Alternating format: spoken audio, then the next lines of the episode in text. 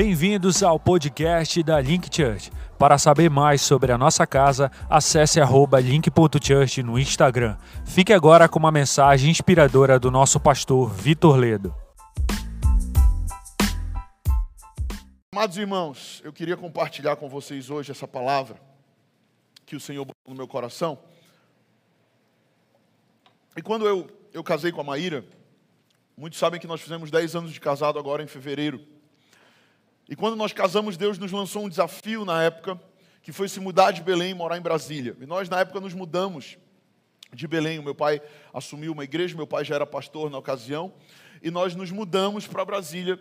E eu casei com a Maíra e nós fomos morar na casa dos meus pais. E tem um ditado muito famoso: quem casa quer casa, quem conhece esse ditado. E, e, e, a gente queria muito uma casa, mas a gente tinha acabado de se formar eu, eu transicionei um negócio que eu tinha aqui para lá para Brasília. Minha esposa tinha acabado de formar em direito, não sabia muito bem ainda o que ia fazer, mas nós ouvimos a voz de Deus e nós fomos para esse desafio em Brasília. E quando nós chegamos lá, nós passamos por muitos, muitos perrengues. Eu lembro que eu comecei a trabalhar numa empresa e e eu era já formado, já tinha pós-graduação, e eu lembro que eu não conseguia emprego. Por seis meses eu procurava emprego e eu não conseguia emprego. E eu lembro que eu consegui um emprego de assistente de telemarketing numa empresa. E eu lembro que era o que tinha disponível eu peguei. Eu me lembro que eu entrava no trabalho, eu tinha que estar lá às cinco e meia, porque seis horas começavam os atendimentos, seis horas da manhã. E todos os dias eu tinha que estar lá muito cedo. E eu me lembro que naquele tempo nós tomamos uma decisão, eu e Maíra, de sair da casa dos meus pais, mas nós tomamos a decisão de sair da casa dos meus pais antes de eu conseguir esse emprego. Nós estávamos um dia lendo a Bíblia e nós lemos em Êxodo quando Deus manda o povo sair do Egito e ir para a terra prometida, e eles simplesmente obedecem e vão, sabendo que teriam um caminho de deserto pela frente. E aquela palavra entrou no meu coração com a Maíra de uma forma muito intensa. E nós pegamos aquela palavra e nós falamos: se Deus proveu o maná no deserto para aquele povo, Deus vai prover o maná para nós também. E então nós demos um passo de fé, diga comigo, passo de fé. Nós não sabíamos como ia ser, nós não sabíamos como a gente ia pagar o aluguel, mas nós cremos com uma fé inabalável que nascia de dentro para fora que ia dar certo. E aí foi quando eu consegui esse emprego de assistente de telemarketing. Mas eu lembro que entre a palavra que Deus liberou e o emprego que eu consegui, eu lembro que houve esse período em que eu não sabia como eu ia pagar o primeiro aluguel, que eu não sabia como nós íamos fazer supermercado. E nós passamos por um período muito grande de pressão. Diga comigo, pressão. Eu creio que na minha vida é assim, de tempos em tempos, eu passo por períodos de pressão. Pressão na minha vida financeira, pressão na área ministerial. Tem épocas aqui na igreja que está tudo tranquilo, mas tem épocas que parece que o bicho está pegando. Tem épocas que parece que está tudo tranquilo, tem épocas que os irmãos começam a brigar. E aí parece que Satanás começa a levantar, né? e as coisas começam a não funcionar. De tempos em tempos parece que existem perdas financeiras do nada.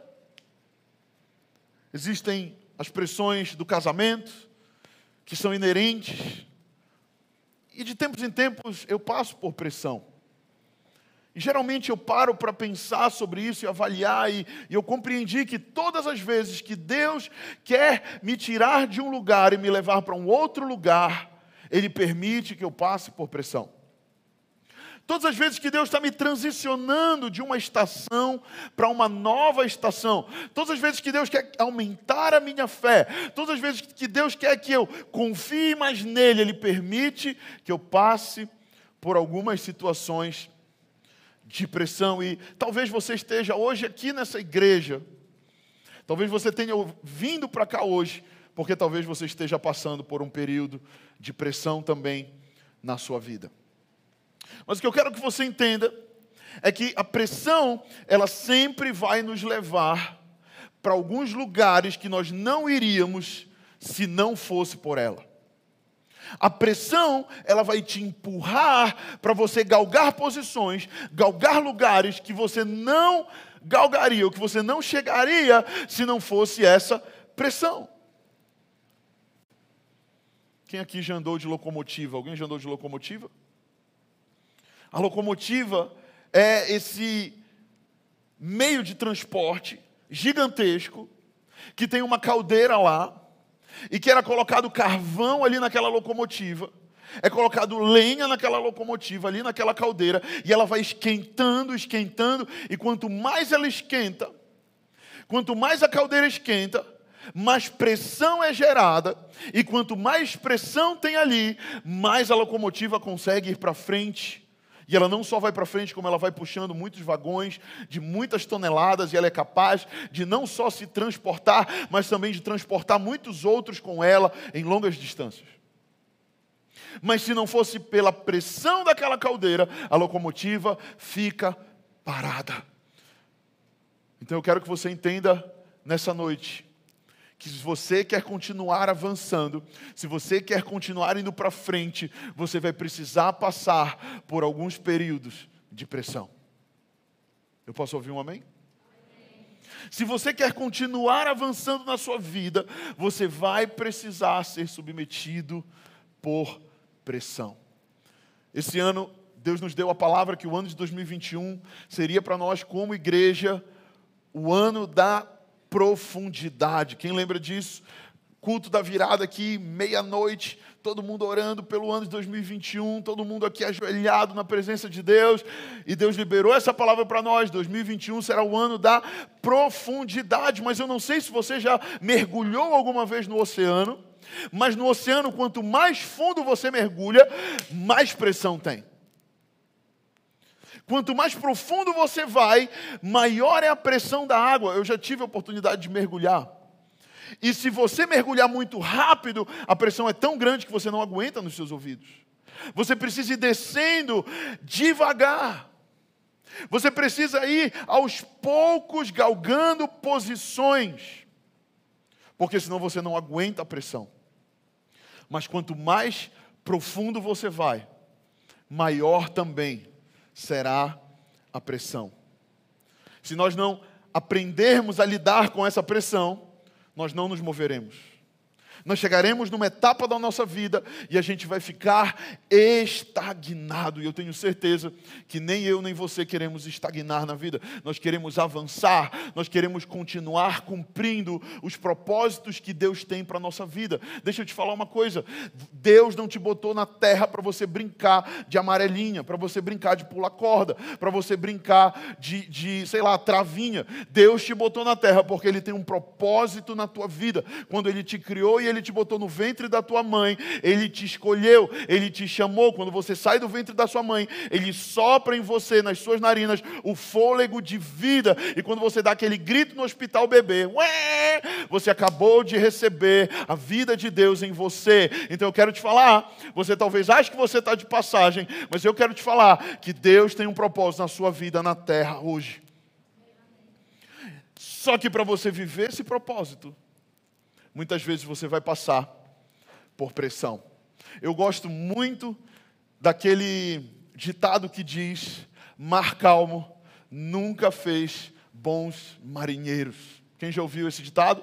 Mar calmo não faz bom marinheiro, porque eu creio realmente que o bom marinheiro precisa passar pelas experiências de tempestade.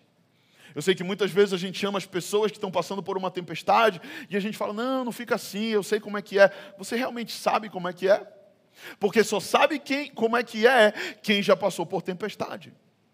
Eu creio que Deus quer usar a tua vida para encorajar pessoas, para abençoar pessoas, mas você só tem como testemunhar de um grande Deus, de um grande agir, se primeiro Ele te tirar de uma grande pressão ou de uma grande tempestade. Faz sentido? E talvez você está vivendo isso, porque lá na frente você vai ser conectado com algumas pessoas que você vai dizer: olha, não fica assim, eu já passei por isso, e se eu venci, você também vai vencer. E eu estou falando para vocês sobre pressão porque por muito tempo na minha vida, no início do meu casamento, eu passei por muita pressão. Eu e Maíra passamos por pressão financeira, nós passamos por pressão emocional, nós passamos por pressão ministerial. E hoje, o tema dessa mensagem é justamente esse: sob pressão. Diga comigo, sob pressão. É das experiências difíceis que nós tiramos os melhores aprendizados. Diga comigo, é das experiências difíceis que tiramos os melhores aprendizados. Abra sua Bíblia em Salmos, no capítulo 52, versículo 8. Salmos 52, 8.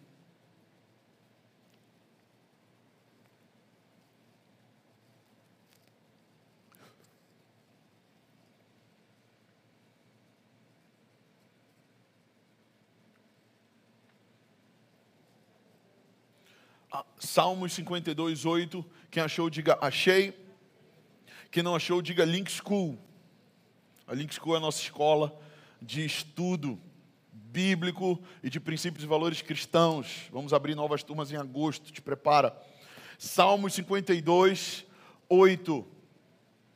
E a Bíblia diz assim: Mas eu sou como a oliveira verde na casa de Deus. Diga, como a oliveira verde Vamos lá, igual um vencedor agora, como oliveira verde na casa de Deus.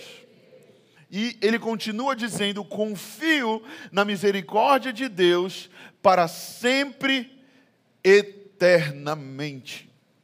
O salmista Davi, ele está citando esse verso aqui, e ele está dizendo: Eu sou como uma oliveira verde na casa de Deus, confio na misericórdia de Deus para sempre.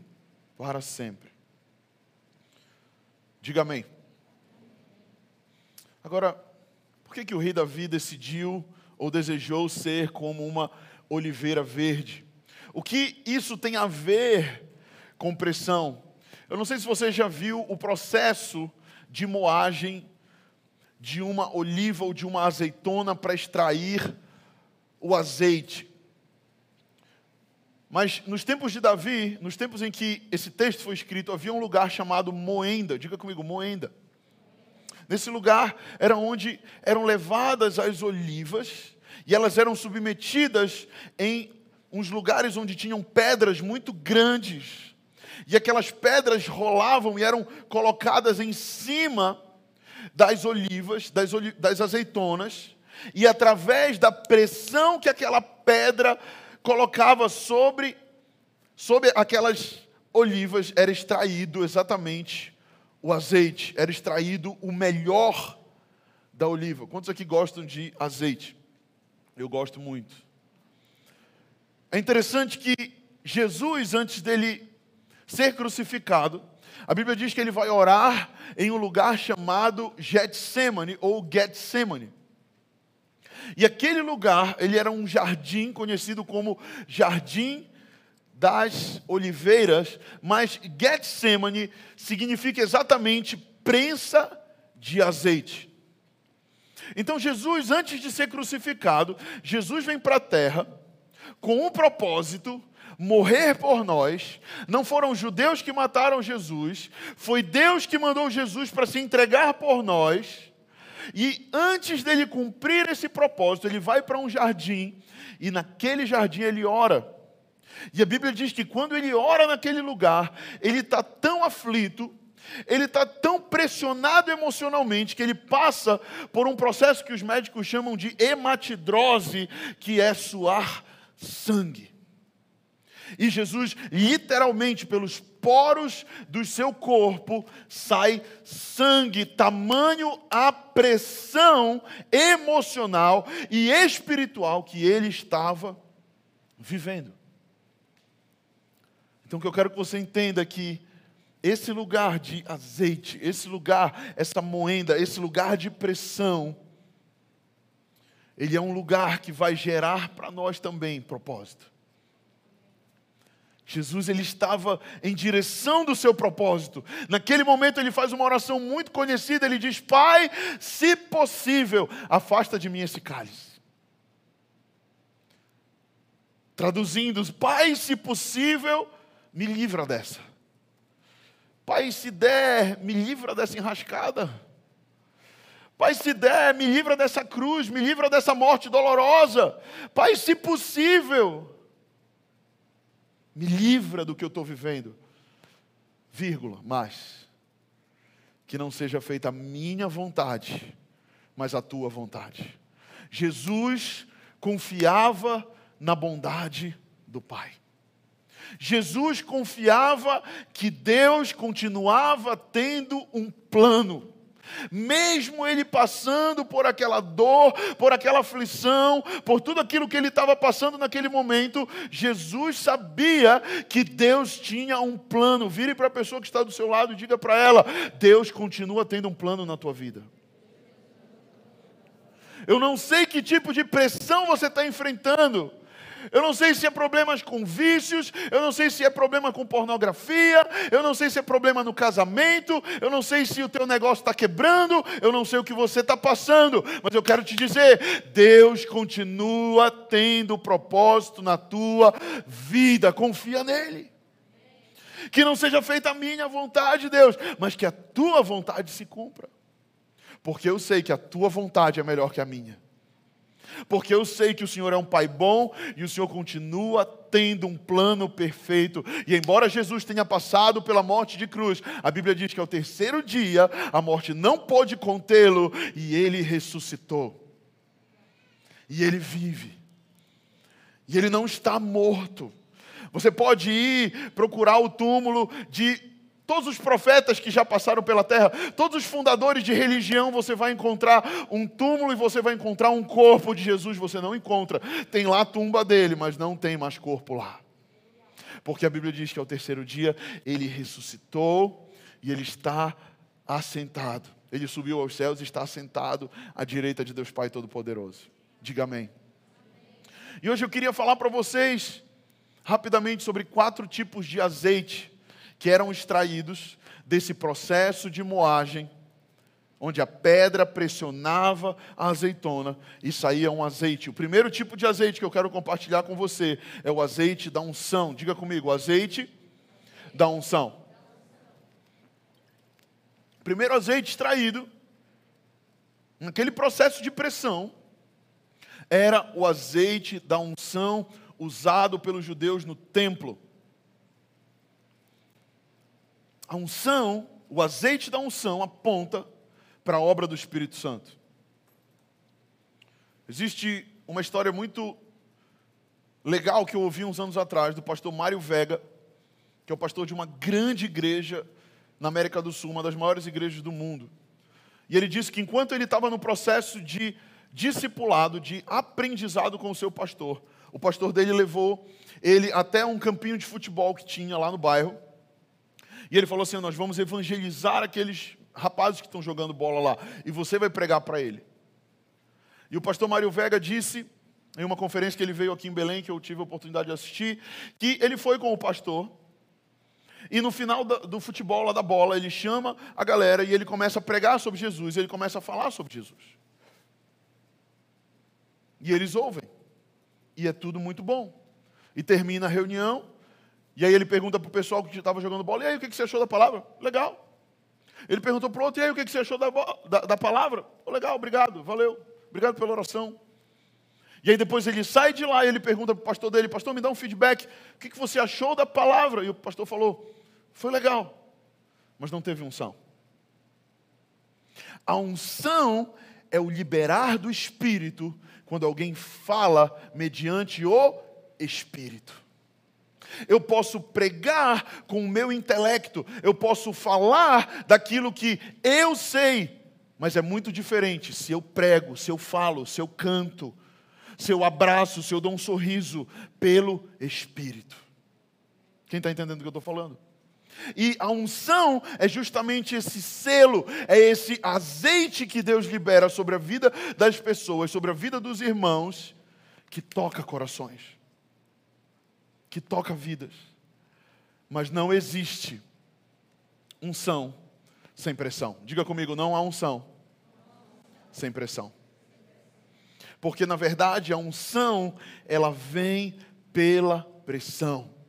Muitas pessoas querem ser usadas por Deus, mas não querem passar por pressão. E eu lembro nesse processo meu, onde quando Jesus me chamou para o um ministério com 19 anos, e aí eu fui é, é, liderar uma célula na época de uma igreja aqui de Belém. Depois Deus me mandou lá para Brasília, nós fomos para Brasília. E eu lembro que para eu ir para Brasília eu tive que abrir mão desse negócio que eu tinha na época. E para eu abrir mão desse negócio foi difícil porque dava certo. Mas eu sabia que se eu levasse o negócio para lá, ele provavelmente não ia dar certo, mas Deus estava falando comigo que eu precisava ir, que eu precisava fazer. E aí eu abri mão e fui. E aí passei alguns anos lá em Brasília. E eu me lembro que uma vez um primo meu me liga, perguntei aí como é que está em Brasília, tu está feliz? Eu falei, não. Como é que está tá acontecendo? A igreja está crescendo? Não. E aí, o que, que você está aprendendo? Não sei. Porque no tempo, no período que a gente está passando por pressão, a gente não está vendo azeite nenhum. Quando a gente está sendo amassado por Deus, quando o nosso caráter está sendo moldado, quando o nosso pior está vindo para fora, a gente não enxerga. A gente só consegue gritar de dor e falar: Ah, está doendo, Deus, para. Mas o que nós precisamos entender é que a unção vem pela pressão. E se você está passando por um período de pressão, talvez seja porque Deus quer liberar unção sobre a sua vida. Porque talvez Deus queira liberar algo novo sobre a sua vida. É porque Deus está usando essa situação para te atrair até aqui, para você ouvir a palavra dele, e essa palavra vai fazer morada no seu coração, vai transformar a sua vida, vai transformar a vida da sua família, porque eu creio no poder do Evangelho. Se eu não cresce no poder do Evangelho, eu não estaria aqui em cima, porque eu não estou aqui em cima por interesse pessoal, eu estou aqui por interesse do reino de Deus. Porque esse reino mudou a minha história, mudou a história da minha família. E é por isso que hoje eu estou aqui. Mas o que você precisa entender é que a unção vem pela pressão. O apóstolo Paulo, ele disse em 2 Coríntios, no verso 12 e 10, ele disse: Por isso por amor de Cristo, regozijo-me, regozijo olha só, nas fraquezas, nos insultos, nas necessidades, nas perseguições, nas angústias, pois quando sou fraco é que sou forte. Ele fala, eu me regozijo, eu tenho prazer. Algumas pessoas devem falar, esse negócio de cristianismo é masoquismo, o que, que é isso? Não, é que o cristianismo ele é um paradoxo. É que quando eu não sou nada, é que eu sou alguma coisa. É que quando eu venho vendo tudo que eu tenho, eu me torno rico. O, o evangelho é esse paradoxo. É quando eu sou pobre, é que eu me torno rico. Esse, o evangelho, ele, é, ele é, é, é isso o evangelho. Quem está entendendo? Então o apóstolo Paulo está dizendo exatamente: olha, quando eu sou fraco, é então que eu sou forte. Porque quando eu sou fraco, é que eu entendo que eu preciso de um Salvador. É quando eu estou passando o tempo de maior pressão da minha vida, é que eu abro o meu coração e falo, Jesus, eu preciso de Ti, cara. Quando eu estou passando pela maior pressão, quando tem uma pedra me amassando, me esmagando, é quando eu de fato percebo que do pó eu vim e para o pó eu vou voltar. E se teve algo nessa pandemia que nos provou e nos mostrou, foi isso. É que não adianta ter dinheiro, não adianta ter posição, não adianta, é tudo ilusão diante da morte tudo ilusão. E o apóstolo Paulo vem e diz para nós: Pois quando sou fraco, é que sou forte. A palavra de Deus também diz em Mateus 11, 12: O reino dos céus é tomado por esforço, e os que se esforçam se apoderam dele. Diga amém. O segundo azeite é o azeite da alimentação. Diga comigo: o azeite da alimentação. Depois que acontece a primeira moagem, tem uma segunda. Aquela azeitona que passou pela primeira pedra, ela é submetida de novo a uma segunda pedra. E essa segunda pedra é a pedra que vai gerar o azeite da alimentação. Quando passamos pela prensa, aprendemos a nos alimentar. E eu queria perguntar para você do que é que você se alimenta. Você tem se alimentado de quê? Quando somos pressionados, procuramos o alimento correto, procuramos o azeite do Espírito, passamos a ser mais vulneráveis para as coisas de Deus, passamos a buscar jejuar mais. É, é só você perceber. A maioria dos jejuns na Bíblia acontecem num período de pressão. Esther estava num período de intensa pressão. Quando ela, sua família e todo o povo poderia morrer. E então ela abre um jejum. E ela se põe a orar. Daniel está escravizado num outro, numa outra nação. E então ele decide orar três vezes ao dia. E ele decide jejuar porque ele está passando por pressão. Eu quero que você entenda que Jesus, ele é o pão que desceu do céu. Ele disse: Eu sou o pão que desceu do céu. Aquele que comer de mim jamais terá fome. Então, Jesus é o nosso alimento. E o pão ele aponta para Jesus, mas o azeite aponta para o Espírito Santo. E eu quero te perguntar: Quantas vezes por semana, quantas vezes por dia você busca a presença do Espírito Santo? Quantas vezes você de fato busca essa presença para que ela possa de fato te alimentar? Para que você possa vencer as guerras do dia a dia, para que você possa vencer a sua carne, vencer o pecado.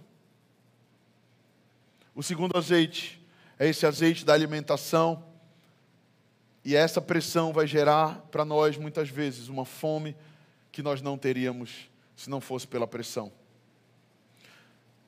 E eu queria te perguntar: você tem se alimentado do espírito ou você tem se alimentado da carne? Eu aprendi que existem dois tipos de pessoas na igreja: os consumidores e os cooperadores. Diga comigo: os consumidores e os cooperadores. Os consumidores são aqueles que eles vêm domingo a domingo, ouvem uma palavra, acha boa, legal, consumiu, comeu, se alimentou e aí vai embora. E os cooperadores são, são aqueles que vêm, eles comem, mas eles também se exercitam. Se você só come e você não exercita, o que acontece? Você engorda. E tem gente que está balofo espiritual. Está gordão espiritual. Por quê? Porque come, come, come, palavra, palavra, oração e não sei o quê, e vai para o culto. É o famoso caça-chaba. Né? Ele está caçando, caçando, caçando chaba, ele busca, busca. Mas ele também não exercita. Ele não coopera. E é claro que é muito importante a gente se alimentar das coisas de Deus, mas também é muito importante a gente se exercitar. Quem está entendendo o que eu estou falando? O terceiro azeite é o azeite que produz luz. Diga comigo, azeite que produz luz. Agora que as azeitonas passaram pelo primeiro, pela primeira pedra, pela segunda pedra, agora ela vai para a terceira pedra. E por que o azeite que produz luz? Porque esse azeite ele é usado como combustível para aquelas lamparinas de antigamente. E aí o azeite ele era colocado na lamparina e acendia, e aí a lamparina iluminava. E o que eu quero que você entenda é que na luz é onde nós precisamos andar, e é luz que nós precisamos também ser. Precisamos andar na luz, mas também precisamos ser luz. E a pressão muitas vezes vai gerar isso na nossa vida, vai gerar com que nós sejamos luz.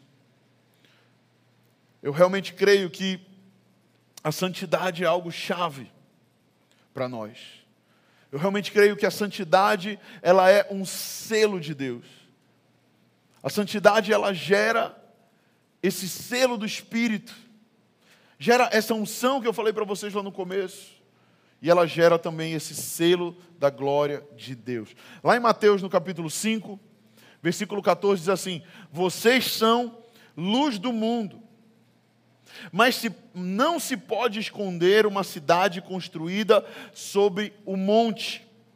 E também ninguém acende uma candeia e a coloca embaixo de uma vasilha, ao contrário. Coloca no lugar apropriado e assim ela ilumina a todos que estão na casa. Assim brilhe também a luz de vocês diante dos homens, para que vejam as suas boas obras e glorifiquem o Pai de vocês que está nos céus. Então Jesus ele está falando aqui para os seus discípulos em Mateus 5 que nós somos a luz do mundo. Diga para a pessoa que está do seu lado: você é a luz do mundo. Tem um pastor famoso que ele diz que se você tirasse todas as igrejas cristãs do mundo, o mundo ia ser só trevas. Porque a luz do mundo é a igreja, a luz do mundo são os cristãos. Nós somos a luz do mundo. Nós carregamos essa luz para iluminar lugares escuros. Jesus chama a mim a você para isso, mas a pergunta é: será que nós temos deixado Ele nos incendiar? Será que nós temos deixado o Espírito Santo iluminar a nossa vida, porque nós não somos a fonte da luz? Nós propagamos a luz daquele que é a fonte, que é Cristo.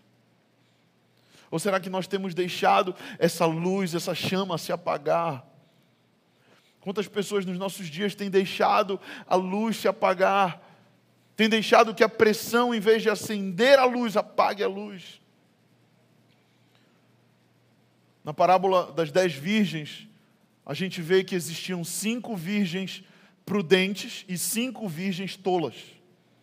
E as cinco virgens tolas, elas ficam de fora da festa, porque elas não compram o quê? Azeite para as suas lamparinas. Muitas pessoas pensam, ah, elas não foram salvas. Essa parábola não está falando de salvação. Ela está falando de que aquelas mulheres, elas não pagaram preço de oração, elas não pagaram preço para comprar. Salvação não se compra. Salvação se herda pela graça de Deus. Salvação é de graça.